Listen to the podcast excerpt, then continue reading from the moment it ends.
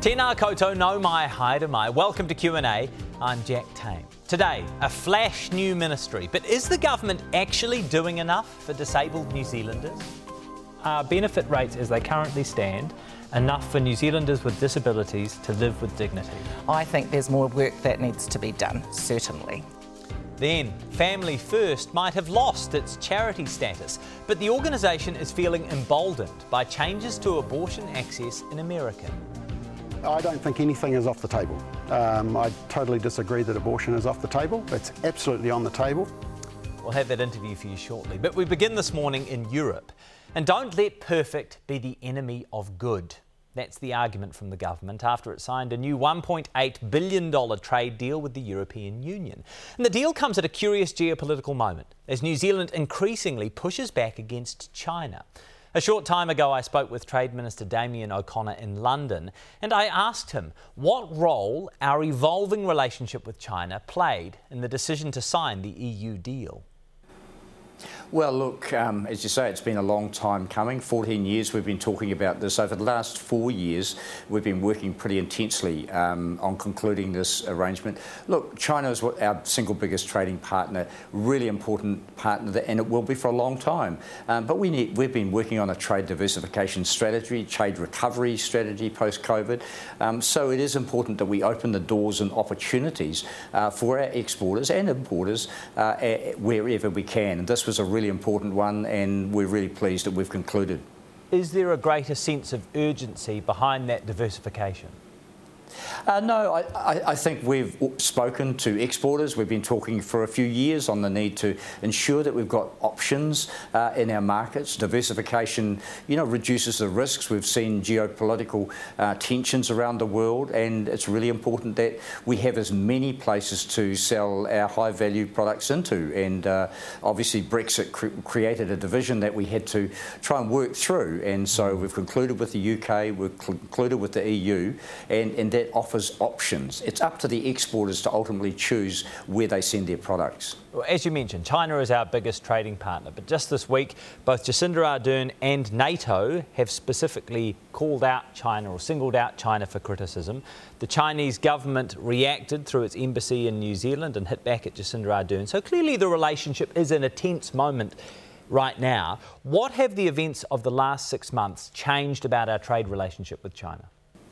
Look, we have a, a, mature relationship, a very significant one with China. We speak out from time to time on issues uh, that we consider a need to be addressed. Um, and but we, we give them a warning. We give a, we have a mature relationship that says that they should uh, expect our position as an independent nation um, to be able to speak out on these issues. But we have a strong economic relationship with China that will continue into the future. Regarding other options, we'll continue as we have uh, through RCEP, through CPTPP, uh, through the upgrade with China itself, actually, to ensure that we have uh, robust and options for exporters um, and, and, a wide range of opportunities for them. Um, and any I guess any country, any business that has, you know, reliance on one market of 30 to 40 percent uh, has to ensure that it, it, has other options should something um, interrupt or disrupt that relationship.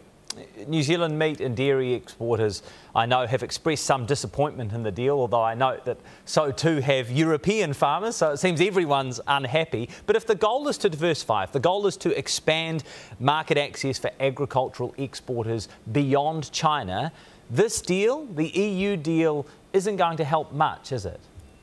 Oh, yes, it will indeed. Um, we've effectively been blocked out of that market for butter, for cheese, for milk powders, um, and so we've opened the door for those. The volumes are not what the industry would have liked, but um, mm. relative to other trading partners into the EU, these are significant and they open the door. We'll have uh, yearly relationships, uh, that is, that discussions um, with the EU, and I'm sure if they need more product into the market from a trusted player like us, um, then, then you know, we can move on those. But at this stage, uh, these are very significant and, and commercially meaningful um, volumes uh, for both beef and for dairy. I know that free trade negotiations with India fell over when it came to dairy access. Are you now prepared to revisit the India deal, even if meaningful changes to dairy access are off the table?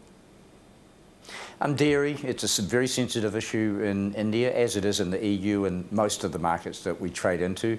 Um, we'll continue to build relationships with India. We don't have expectations of a trade arrangement in, in the short term um, because of that dairy sensitivity, but, we'll, but I think there are opportunities in many other areas, and dairy ultimately has to be part of any trade agreement that we have with them, but quite a bit of work to do in that area. Outside of those markets, then, where should New Zealand be prioritising its diversification efforts?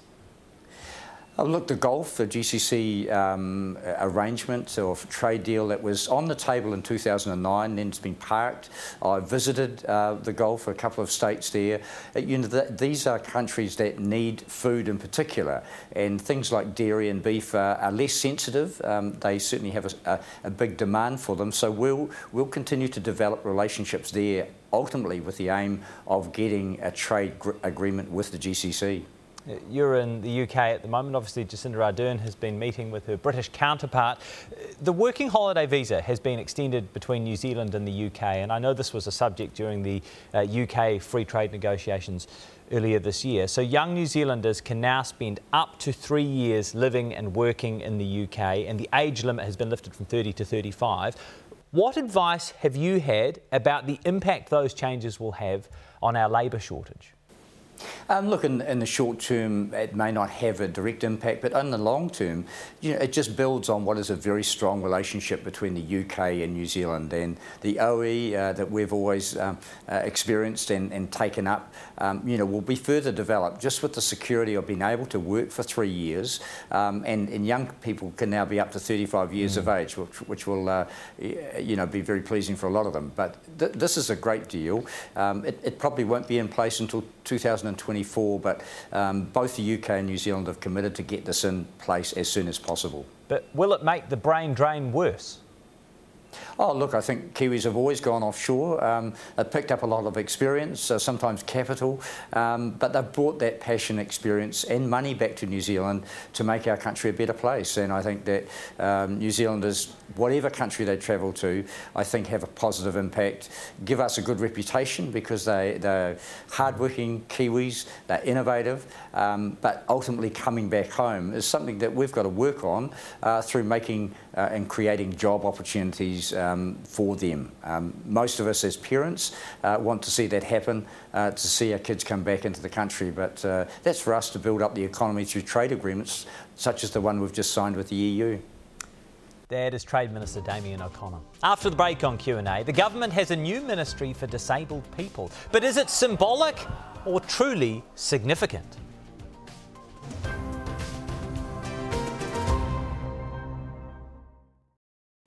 Kia ora, welcome back. On Friday, the government launched Whai Kaha, the new Ministry for Disabled People. Carmel Sepuloni has been the minister responsible for establishing the ministry, although in the recent cabinet reshuffle she handed the portfolio off to Poto Williams. But I asked Minister Sepuloni what the new ministry represents. Incredibly significant because disabled people have been calling on this to happen for a number of years. Uh, for the first time, we'll have a ministry that is dedicated to disabled people. Uh, it will have the policy capacity, it will have the leadership that sits at the table with the other CEs. Not only will it be able to do its own work as a ministry, but it will uh, have a greater level of impact across government agencies, which will bring about the change that disabled have been calling for at a faster pace. What change will be brought about? Well, you could look at any area uh, where progress has been called for. Uh, more work in the employment space, uh, more progress uh, with regards to education, uh, more progress with regards to choice mm. Uh, for disabled people and what services they access and, and how that meets their needs and helps them with their well-being. Uh, you could look at any government agency and find something specific to disabled people where we are lacking in progress. If this is so important, why is a newly demoted minister in charge? Oh, look, she, the new minister, is someone that I absolutely trust. Uh, if you know Poto's background, she has been a great advocate. She led the Women's Refuge in West Auckland. That's where I first met her.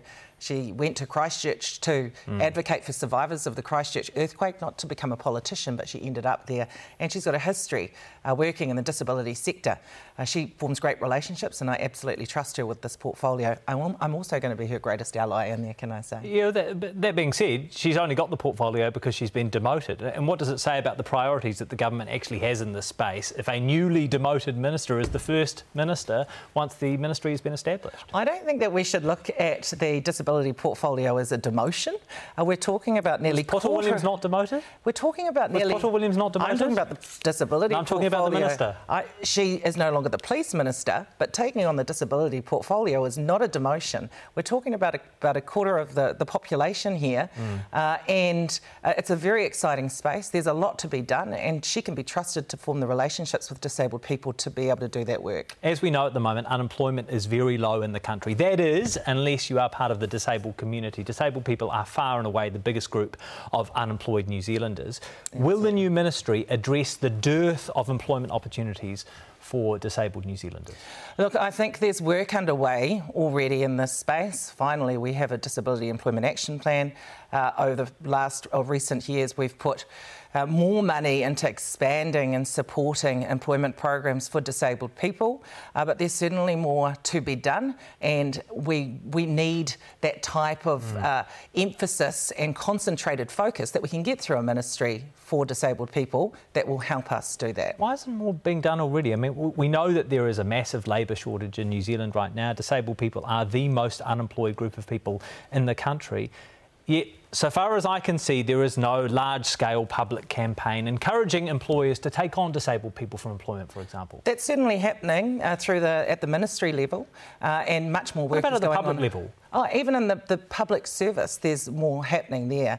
Um, we've got a toolkit in place uh, that uh, was established with the purpose of mm. getting the public sector more actively employing disabled people. I did a survey uh, on MSD, well, not me mm. specifically, but asked for this to find out a few years back how many disabled people were actually employed by the Ministry for Social Development. Interestingly, 24% out of those that responded to the survey, which is the same as mm. uh, what we're seeing, what we see across the Motu, that doesn't mean that every government agency is employing disabled people to that extent, and I think it's something that we need to look into more. What about the private sector as well? What about a, a public information campaign, for example? I think the public sector needs to lead in this space, uh, but there certainly is an opportunity to extend uh, the the type of campaign that you're talking about. I think the thing is, Jack. Why haven't you done it already, though? We've, mean, we have started that, and so that's what I was saying. But I think the but there's, no, is, there's nothing public, though, is it? And I'm just saying, if unemployment is just over three percent, I mean, employers are crying out for employees everywhere. We have this massive group of underemployed people. It seems like an obvious fix, and yet I've seen nothing public. There's certainly a lot happening perhaps it is behind the scenes, and I'm not going to pretend that there's not more that can be done. But what I would say too is that for far too long, the unemployment rate, uh, the barriers to mm. disabled people being able to get into employment uh, has been largely underestimated and ignored. I feel like as a government we've really picked up on it, but prior to that, the focus has always been on youth unemployment, uh, unemployment by ethnicity, mm. specifically mm. Māori and Pacific, uh, and now there's more of a genuine focus on disabled people and the barriers to employment, and we've got to keep building momentum. What authority will the new ministry have to criticise other, other government departments? It's about working constructively, as every government agency does. Mm. I guess the uh, critique really comes from places like the uh, Disability Rights Commissioner, uh, but this is about being in there at the table, working constructively with mm. the other government agencies to ensure that disability and disabled people are on the agenda and also at the table. Page 25 of the Labor manifesto lays out your goals for public housing. It says Labor will continue to boost the number of accessible state houses to ensure all tenants' needs are met by requiring at least a quarter of new public housing meets universal design standards. You've been collecting the data for a year now, so what percentage of state houses? achieve those goals? I don't have that data on me, Jack. I'd be happy to go away and get it. Um, but it was the first time that we actually uh, have put in place a expectation uh, with respect to new builds mm. for uh, those homes to be uh, accessible, and so that's something that we need to build on. Why does Kāinga Ora have a different target? Kāinga Ora has a target of 15%, whereas Labor has a target of 25%. That's, that's where we started. That doesn't mean that that's where we're going to, to end.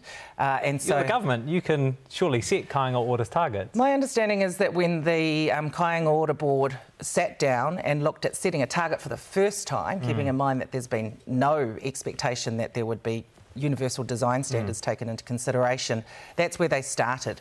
Uh, as I said, that's not necessarily where we need to end. There's more to be done. Okay, I, I know I've put you on the spot with that one, so I'm not going to ask for an exact number, but is it your understanding that Kāinga Ora is meeting its target on that front? My understanding for the 15% is yes. Is Kāinga Ora meeting Labor's target of 25% to the best of your knowledge? That was a target that we put in place to achieve during the duration of this term. Uh, and so I'm not sure whether we've got to the 25% yet. Okay. I went through the child poverty stats that were released earlier this year, pulled up one particular table of interest, 3.04. I want to make sure I get this right. Of children living in material hardship, more than 50% come from households where someone has a disability. Mm. Why is that? First time that we've ever had data around poverty and disabled uh, people.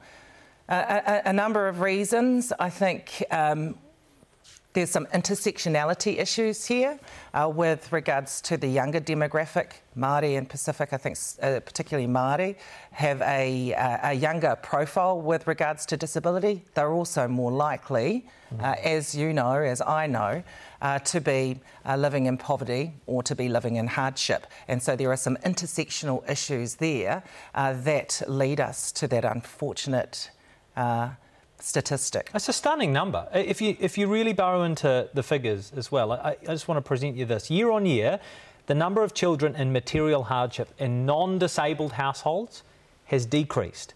But the number of children in material hardship who live in disabled households has gone up. So, relative to the rest of the population, poverty rates are getting worse for kids who are in disabled houses compared to kids in houses where no one has a disability. And that has happened on your watch. It's getting worse for kids in houses with disabilities. I would say that it, it is an issue that has been largely ignored over the years and that we're finally doing something about it, uh, but there's certainly more to do. You know, even the changes that we have managed to make in the welfare uh, system, uh, whether that be increased benefits or any of the other range of changes, uh, those specifically support these whānau, uh, whānau with someone living with a disability. It's clearly not them. enough if the, the number of kids in material hardship in disabled households is increasing.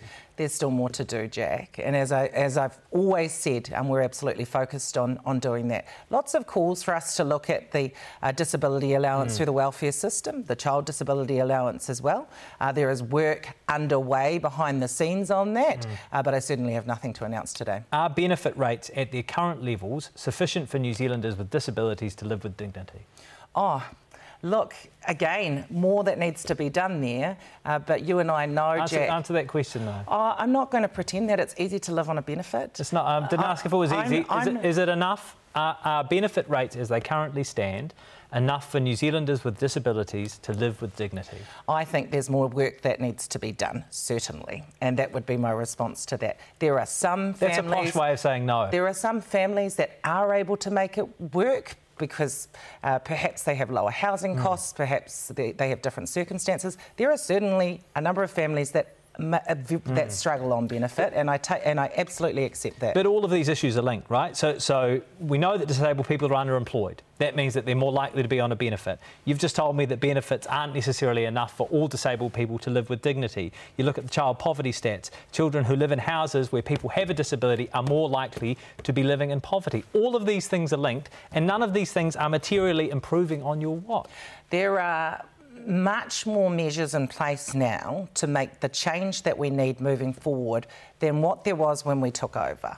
Uh, and but we haven't the, seen that improvement yet. Would you? Oh, I think that? we're certainly putting the structures and the mechanisms in place to see the change. We haven't seen the results though. We need we need to, uh, to let some of the stuff in bed, and I think we will see change, Jack. Uh, but we certainly mm. uh, we're starting from scratch really with regards to the infrastructure, with regards to the policies, mm. with regards to the strategic uh, advice and documents that we needed to guide us when we started, and when we've now put much of that in place. Throughout the pandemic, the disabled community has been at greater risk. The Disability Rights Commissioner Paula Tesorero's inquiry found the government response had contributed to a greater risk for that community. What responsibility do you take for that? A couple of things here. First, I'd say that our initial response to this, going hard, going fast, uh, really had in mind front and foremost those were, that were vulnerable and mm. most at risk if uh, COVID had spread widely, uh, particularly in those early stages. Disabled people were front of mind with that, as were our seniors. Uh, and so our response uh, really did have them front of mind. As we've what, gone what along, about, yeah, what about when the borders cl- uh, are reopened? What about when the, the mandates dropped for vaccinated workers? What about when the mask mandates dropped in schools? I think as we've gone along, I think that there are opportunities to be able to uh, engage with disabled people at a higher level than perhaps what we did. Um, I think that there were some areas that were just exacerbated mm. by the pandemic, but they were uh, issues that already affected disabled people before we were affected by the by COVID. What do you mean by that? Engaging at a high level? Oh, I think that there were times where um, perhaps uh, uh, you know officials could have engaged with disabled people um, better at different points. What does that mean? Uh, I mean, uh, including them at the table uh, when they're having conversations around uh, certain elements, and, and it's they were consulting though; it's acting on their concerns. It's, it's acting, it? but also, I mean, like if I think about things like accessible formats mm. with regards to information for disabled people, there certainly wasn't all of government accessible formats group to make sure that all of the information that New Zealanders were getting were getting out far and wide to include mm. uh, disabled people. But sometimes it was slow, Jack, mm. and and it would have been better if there were earlier conversations had so that that information could have got out more quickly. When discussions around reducing or loosening some of those restrictions were held at Cabinet. Did you advocate to keep them in place for the sake of the disabled community? I've always advocated for disabled people, uh, Jack. So did you uh, oppose the reopening of the borders? Um, no, Jack, I didn't oppose the reopening of the borders because did you oppose have, removing the mask mandate? Uh, because we have to keep into consideration all of the aspects and how New Zealander mm. New, New Zealand is affected. Uh, you know, there were mask issues for those that um, perhaps uh, didn't want the mandate to be mm-hmm. taken mm. away. Some did, actually, just keep in mind, some did. Uh, also, there were issues with the uh, exemption process at one point in time. So there were a range of things. Mm. and, and I think that we would all accept that um, this was new for everyone, mm. uh, including those that were making the decisions, including the officials. And I think there's a lot of learnings to take away from that. Do disabled people have the same opportunity as other people to migrate to New Zealand? There are some regulations in place. Uh, that means that immigration will make an assessment uh, on the health needs of those seeking to come here, uh, and that can determine how successful their immigration application is. Does that mean no? That means that uh, some disabled people with uh, health needs uh, are often, uh, I guess, disadvantaged with regards to their application uh, because of the uh, determination that's made around their health needs and what that might mean for what New is, Zealand. What does that say about our values?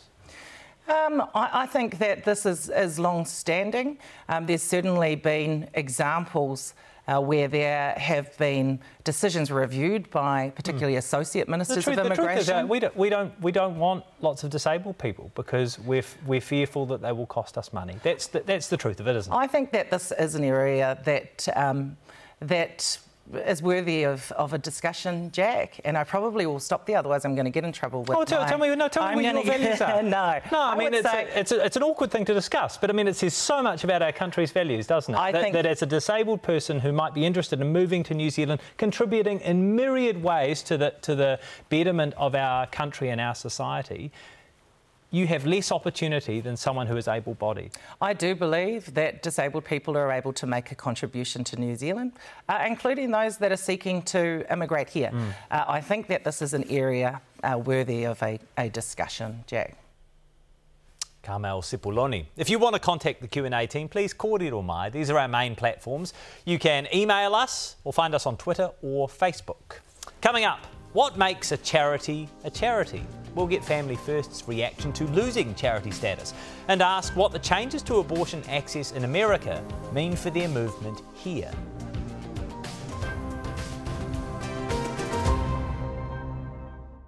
Of the 403 Select Committee submissions opposing the government's Oranga Tamariki reforms, just eight supported the changes. Just eight, less than 2%. And it's not like, say, end of life choice, where people had fundamental philosophical or religious objections. Many of those who work in the child protection sector opposed the reforms. Now, the government did make some changes after the Select Committee process. But despite broad opposition, it's pushing on with the reforms. And I asked Carmel Sepuloni why.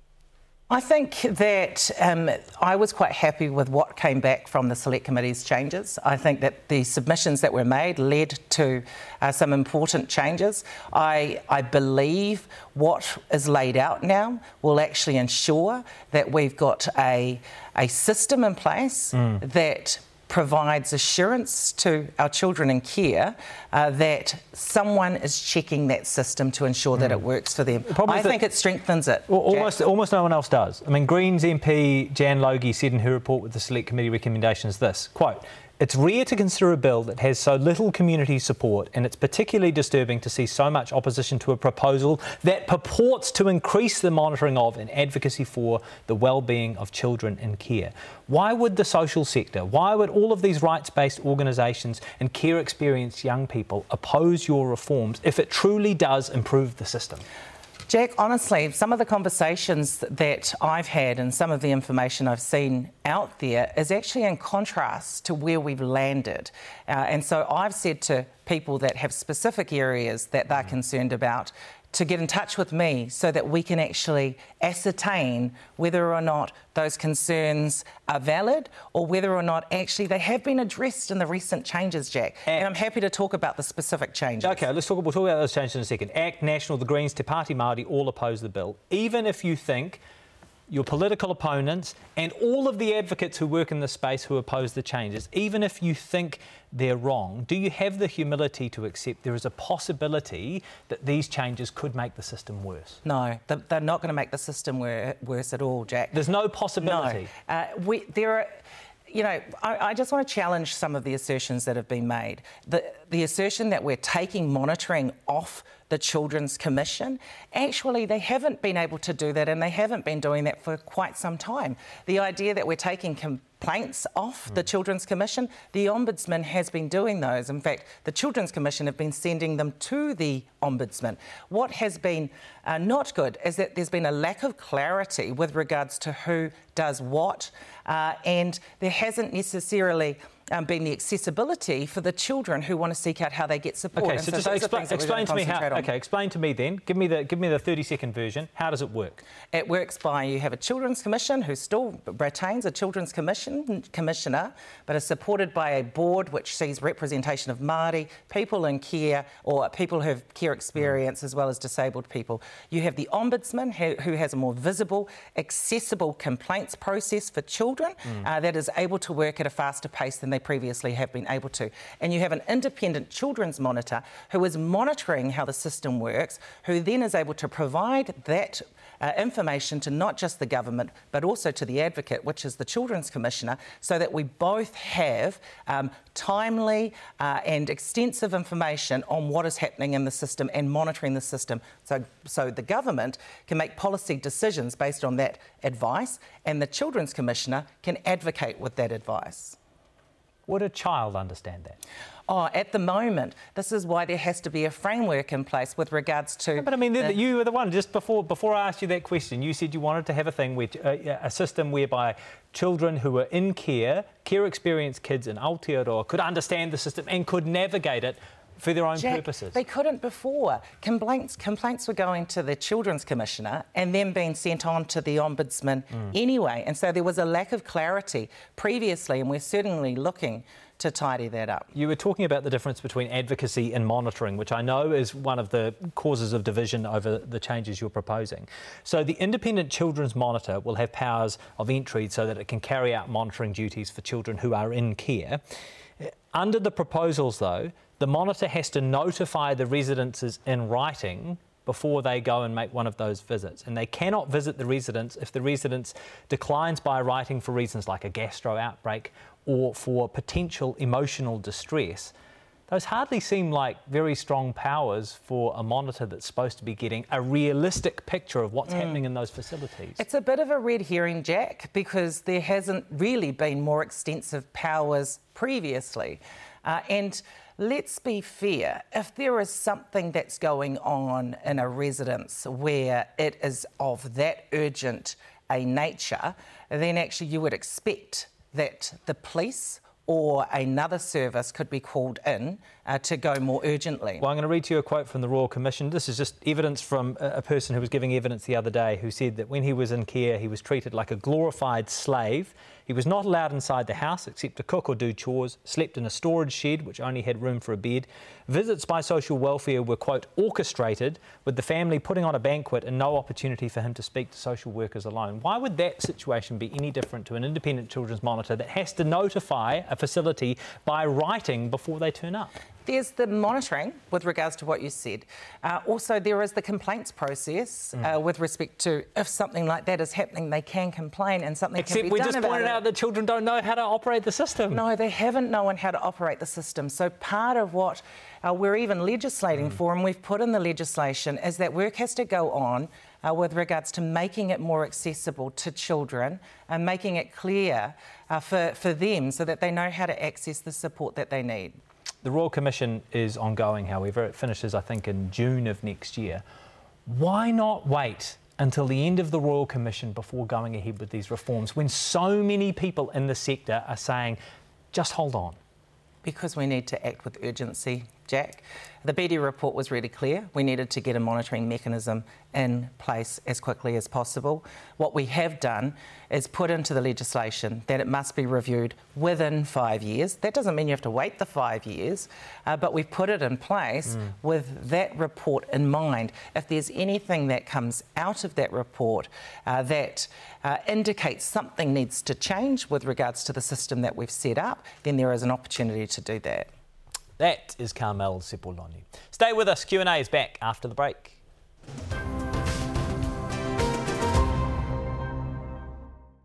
Kia we welcome back. The reforms which saw the fire service transform into fire and emergency in 2017 were supposed to be about strengthening the entity for years to come. But now, the cost of that transformation may be fueling what's been described as a fire crisis. FENZ and the Professional Firefighters Union have now called in a third party mediator to help with their industrial dispute. Connor Sterling with this.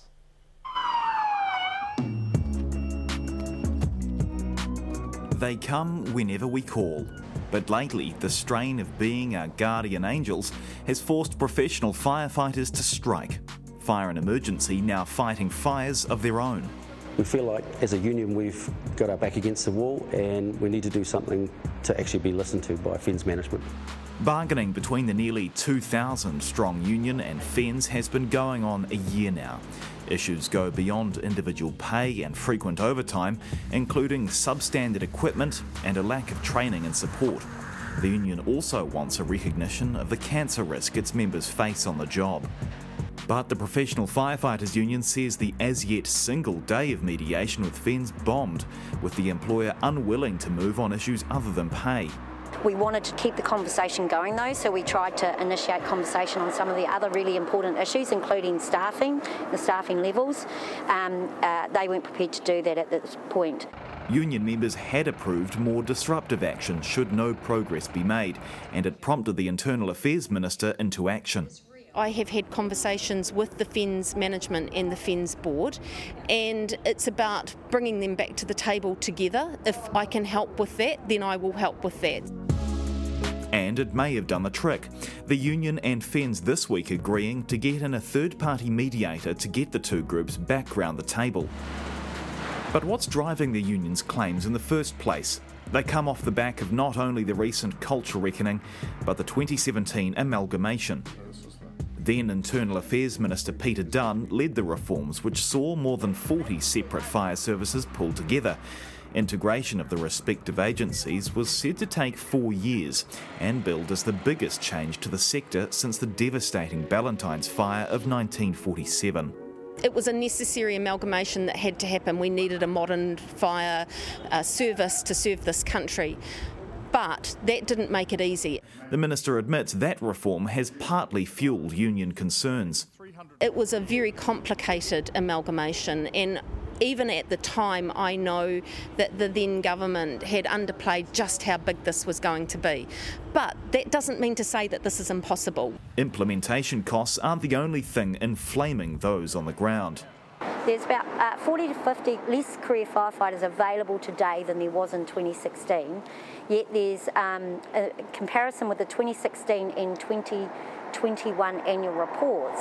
There's 300 more support corporate management staff. So I've actually asked for some more advice around that, and that's one of the parts of the conversations that I've had with the FENZ governance and their management level, and I'm waiting for that to come back through to me. FENZ's own statement of intent talks about needing to offer an environment and opportunities where their people feel safe and are well equipped for their roles.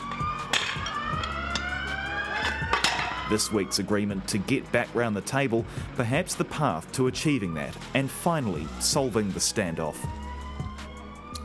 Connor Sterling with that report. After the break on Q&A, is Family First being unfairly treated for charity status? The group feels energised by the Roe v. Wade abortion rights decision in America. So, could abortion access here actually change?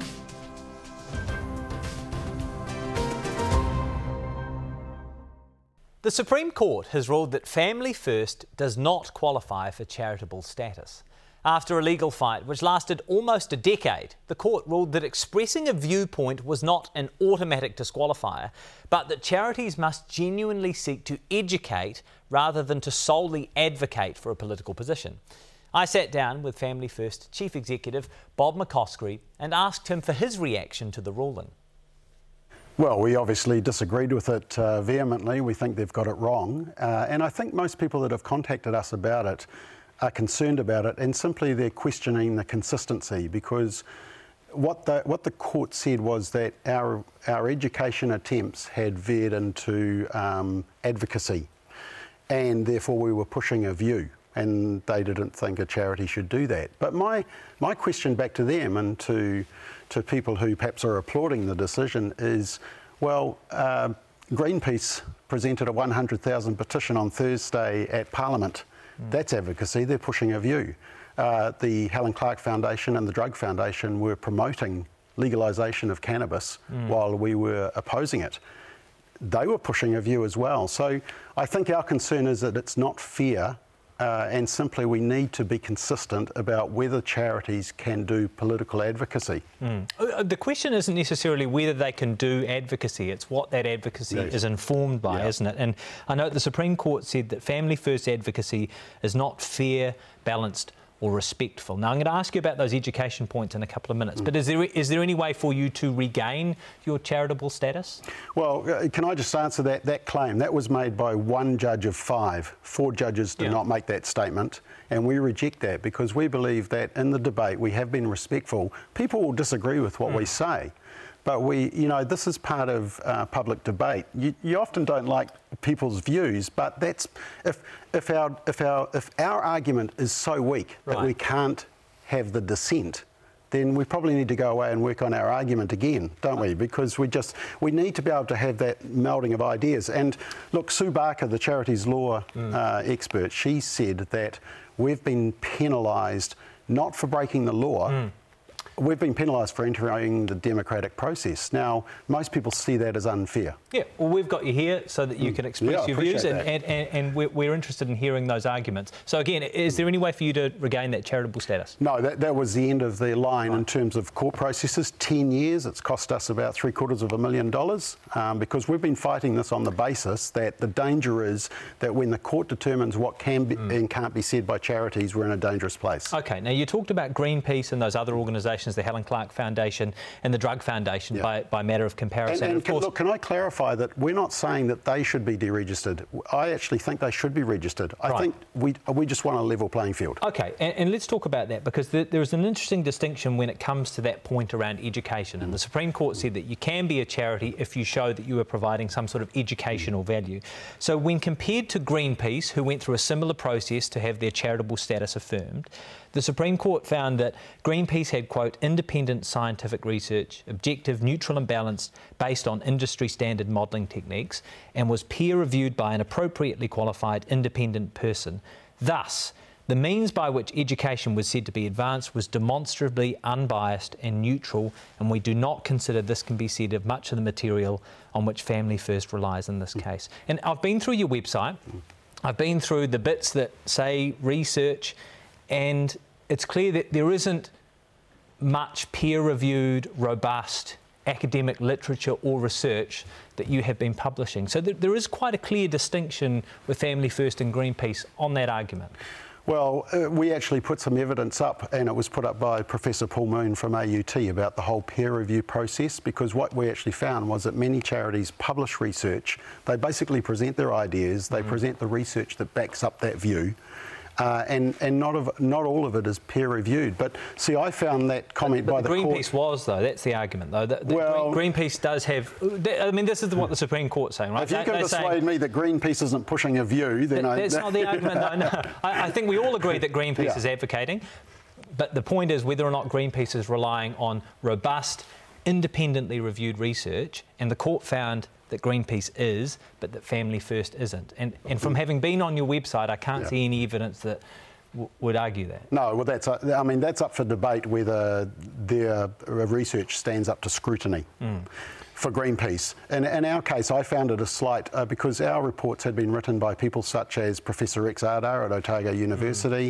It had been written by Australian bioethicist Dr. Gregory Pike, by a UK psychologist expert, Aric Sigman, around screen time and around uh, childcare. And even Lindsay Mitchell, who's a. So, yes, they were reviewed, but um, it's Peer how you define peer review. Hmm. Because the thing is, we had uh, experts in the field who reviewed the papers, but, but peer review is when you publish them in a journal. Hmm.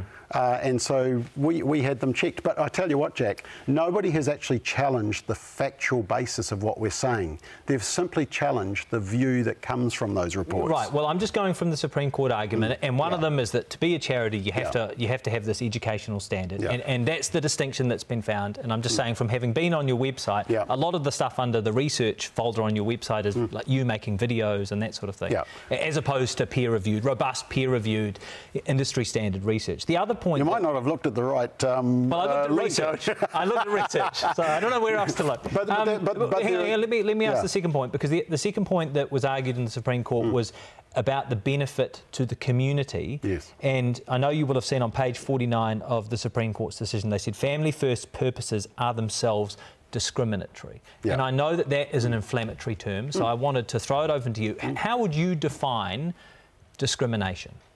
Well, discrimination, I mean, they said we're discriminatory because we believe marriage is one man, one woman. Mm. Now, during the marriage debate in 2012, 2013, the politicians said, and I've actually just published a video last night saying that the. Um, that the politicians promised that a view of marriage as one man, one woman would not be treated as discriminatory. They promised us that. So they haven't delivered on that promise. Now, the, the, the problem in the judgment. So hang on, Yeah. how do you define discrimination? Well, I, the danger is that discrimination, I mean, it's a million dollar question. What is So- discrimination? So, so what, what's, what do you think? discrimination, I think it's when you disagree with someone's opinion. And, and so you, you prefer another one. So you discriminate one against the other. When I go into a supermarket, if I choose Pepsi or Coke, I've discriminated against one or the other. So, so do you accept then that on that issue of marriage mm. that the Supreme Court raised, yep. your position distinguishes people and assigns different rights to people depending on their sexual preference. No, we've always argued that marriage has always been defined through culture, through history, through millennia, and by much of the world still as one man, one woman. And right, we've said that, that, that if other people, though, hang on, it? no, yeah, it does.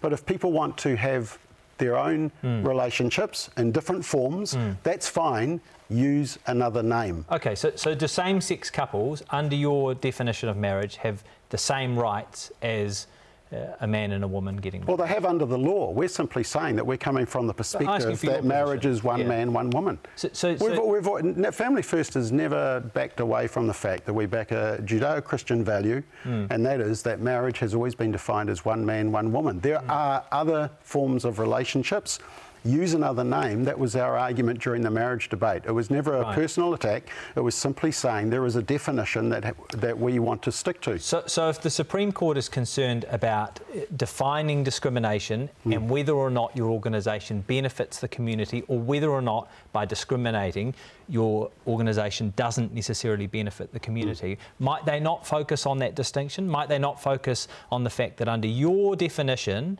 same-sex couples don't have the exact same rights as a man and a woman who want to be married? Well, uh, uh, see, I'm not quite sure what the, the, the, the, point is because you are always going to have different views of relationships that work. Our argument has been. I'm saying it, it's yours is a, absolutely yeah. a, an argument that is held by many people around the world and, mm. and, and, no doubt a large portion of New Zealanders as well, if not mm. the majority. All I'm saying is that under the legal definition, it could be considered discriminatory, and thus that second argument yeah. before the Supreme Court doesn't stand up. Yeah, it could, but but the problem with the uh, the judgment was that they said that uh, your view, our view on marriage and family wasn't acceptable, was discriminatory, even though the politicians promised us that mm. actually it wouldn't be deemed to be discriminatory. You never trust a politician. That's oh. right, you shouldn't. but the, but the other problem is that the, the, the court said that if we had been uh, focused on environmentalism mm. or human rights, as per the Greenpeace case, we would have qualified. So, so, who, so does, who, does it, who does an argument hmm. for environmentalism discriminate well, against? Well, you discriminate against the forms of environment you want, and I tell you what, but, Greenpeace. But if you, if some people no, some people love for, Greenpeace so, because so, they agree with the environmental approach, and other people don't like Greenpeace because they don't mm. they they disagree with the economic harm that the environmentalism right. policies are doing. Okay. So that's discrimination as well. Greenpeace are discriminating because they're saying we want to go down one path, mm. we want to get rid of utes and gas guzzlers. Mm. So that's discrimination as well. Okay. If that's discrimination, though, we can go back to the first argument in the yeah. case of Greenpeace and say, well, Greenpeace pieces. Uh, in the eyes of the Supreme Court, the educational uh, opportunities that they offer stand up in a way that your organisation. No, these, no. Are, these are the views of the Supreme Court. No, no yeah, yeah, and the Supreme Court. Court holds that the religion of environmentalism is okay. Yeah. But, okay. but values around family and marriage are not okay, and that's what I warn is is the disturbing part of the judgment. What did you but we won't back off from those views. Yeah, did you get a lot of uh, donations after the decision? They piled, and um, and I think a lot of well, some people said that uh, when they donated to us, it was giving the two fingers to the government mm. for deregistering us. I, I, I, want to highlight a comment that was made on Twitter by Dieuwe de Boer, who's a uh, was a new Conservative activist uh, candidate and, and is a, a, right long right yeah no right wing blogger. I just I'm interested in your thoughts on it. Yeah. Um, Dewey said that uh, the charity decision um, meant a good day for Christian nationalism, untethered from legal restraints on political activity. The real work can begin. And I wondered mm. if that if that reflects your view. No, I'm not quite sure what he means by that, um, because for Family First, even though we're underpinned by a Judeo Christian value, I've, I've worked in tandem mm. with uh, other faiths, Muslim faiths, during the uh, cannabis referendum, during the euthanasia referendum, during the abortion debate. We've, we've uh, held hands mm. with other faiths and non faiths. That's as well. right. Does it free you up, though? Uh, not being registered? Uh, yeah. Uh, absolutely, because there was always this fine line mm. about whether you were doing too much political advocacy. Yeah. And so I think, you know, we were worried that we were overstepping that mark. But then again, we were looking at other organisations, other charities like SAFE and like Amnesty International, and there's a whole lot of them who I think should be registered because mm. I think if you're non-profit, you represent a constituency of the population and, and you're entering the public debate, let's have those social debates from one Supreme Court decision to another. What did you make of the decision to overturn Roe v. Wade? Well, the, the first funny thing is that it was a really interesting couple of days because for three days the Supreme Court was illegitimate, completely immoral, terrible decision out of the US Supreme Court, and then suddenly a decision out of the New Zealand Supreme Court was the best decision. What a great court! So I, I did find that slightly amusing. It, uh, what it comes down to is it depends whether you agree with the decision or not. Do you, do you think? But yeah. should Roe v. Wade be repealed? Absolutely. No, no. But and, and what did you make of the decision to repeal Roe v. Wade? Oh, fantastic decision. Yeah. Anybody who thinks that the unborn child has a right to life and that their bodily autonomy should be recognised. I mean, that was a law made 50 years ago. It's an mm. archaic law. It had to be booted out because it fails to understand what we've learnt through the fetal development of the child. Uh, and it's a great decision. Do you accept that a majority of New Zealanders support legalised abortion? Uh, in principle, they support abortion, but they don't support as far as it went. And actually, that's what the Gallup polls show in the US as well, is that when you look at first, second, third mm. trimester abortions, the support goes right down to 13% mm. for third trimester, only 28% for second trimester. Now, in New Zealand's law, you can have it up to 40 weeks. Mm. Between 20 and 40, you need the nod of the two abortion doctors. That's right. What did you make of the political response, and in particular, the leader of the National Party? Well, I, I don't think anything is off the table. Um, I totally disagree that abortion is off the table. It's absolutely on the table for the pro life movement. It's been a huge um, encouragement because the pro life movement in America has fought for 50 years to overturn that horrendous law, uh, court case. And um, New Zealanders, for, for the New Zealand pro life movement, um, yeah, we're certainly not giving up. I mean, sure, the law changed mm. two years ago, but in effect, we've had abortion on demand uh, right since 1977 uh, when the original act came in. So I mean, I'm sure that your opponents would disagree with that characterisation. What did you make? what's the characterisation? That, we have abortion on demand in New Zealand. Well, I, we I do. We always have had abortion on demand. I, what did you make of Simon O'Connor's tweet and his decision to remove it? Oh, I totally agreed with uh, the post. It was a great day. Yeah. Mm. Um, but that's probably why I'm not a politician well, I'm interested in that. How do, how do you turn Roe v. Wade into political move uh, into political momentum for your movement?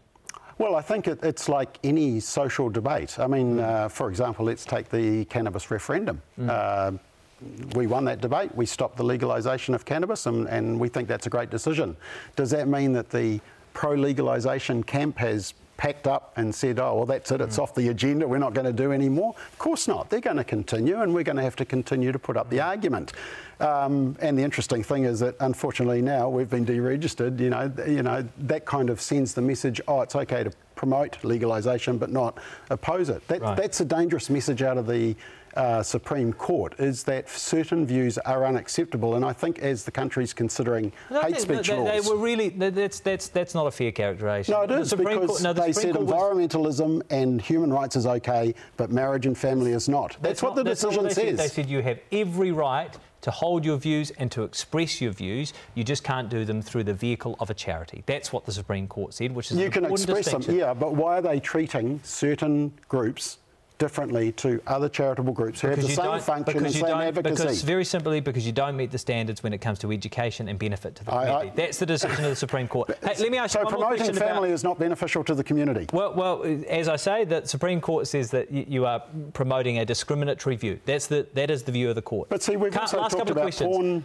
So let, let, me ask you about the Supreme Court of the US. Obviously, yeah. that is a highly politicised um, body at the moment. Do you think that's good for America, having, having politically appointed justices deciding issues of this nature? You could possibly put that argument up about the New Zealand Supreme Court. Are they political appointments? Do you, do you think that the US Supreme Court is perhaps more tribal than, than I, New Zealand? look, I think Supreme without Court. doubt the US is more tribal. Um, you know, you're either mm. uh, Republican or Democrat, whereas in New Zealand the mixed MMP has meant that we have a number of camps. Yeah. I think even in Australia you've got a number of camps. The UK a little bit tribal as well. I yeah. think so. It, I think it depends on the voting system. So, so that's that's my final question. Then mm. I, I, wonder if mm. a majority of New Zealanders support the legalisation of abortion, and I accept your argument that some New Zealanders depends perhaps, what type. Yeah, uh, but at yeah. the moment, that they, the majority of New Zealanders support the legalisation of, of abortion, including even by your polls. Uh, is it in the interest of societal cohesion to have a policy of this nature that is not in the interests of the majority?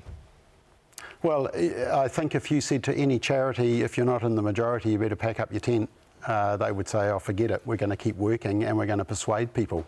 And that's and so we will persuade people that actually we should be pro-life. We should give rights to the mm. unborn child. I'd like to create a culture where we welcome every child and we support every parent. That's our aim. We believe that's a human right. But for some reason, the Supreme Court doesn't agree with our view. Thank you very much for your time. Good to be here. That is Family First CEO Bob McCoskrie. Now, quick note Bob contacted us to challenge the quality of Greenpeace's independent research after the interview compared to Family First's. He pointed to an earlier judgment by the Charities Board which criticised some of Greenpeace's research and said they both have the same quantity of court recognised peer reviewed research. But as I said in the interview, the Supreme Court ruling this week, whether you agree with it or not, was unequivocal in comparing the organisations. It said the material Family First presented did not meet the same standard as Greenpeace in advancing education. Kua motu, that is Q&A for this week. From the Q&A team, thanks for watching. And nā mihi kia koutou i ngā karere. Thanks for your feedback. Hey, Te Wiki. We'll see you next Sunday at 9am.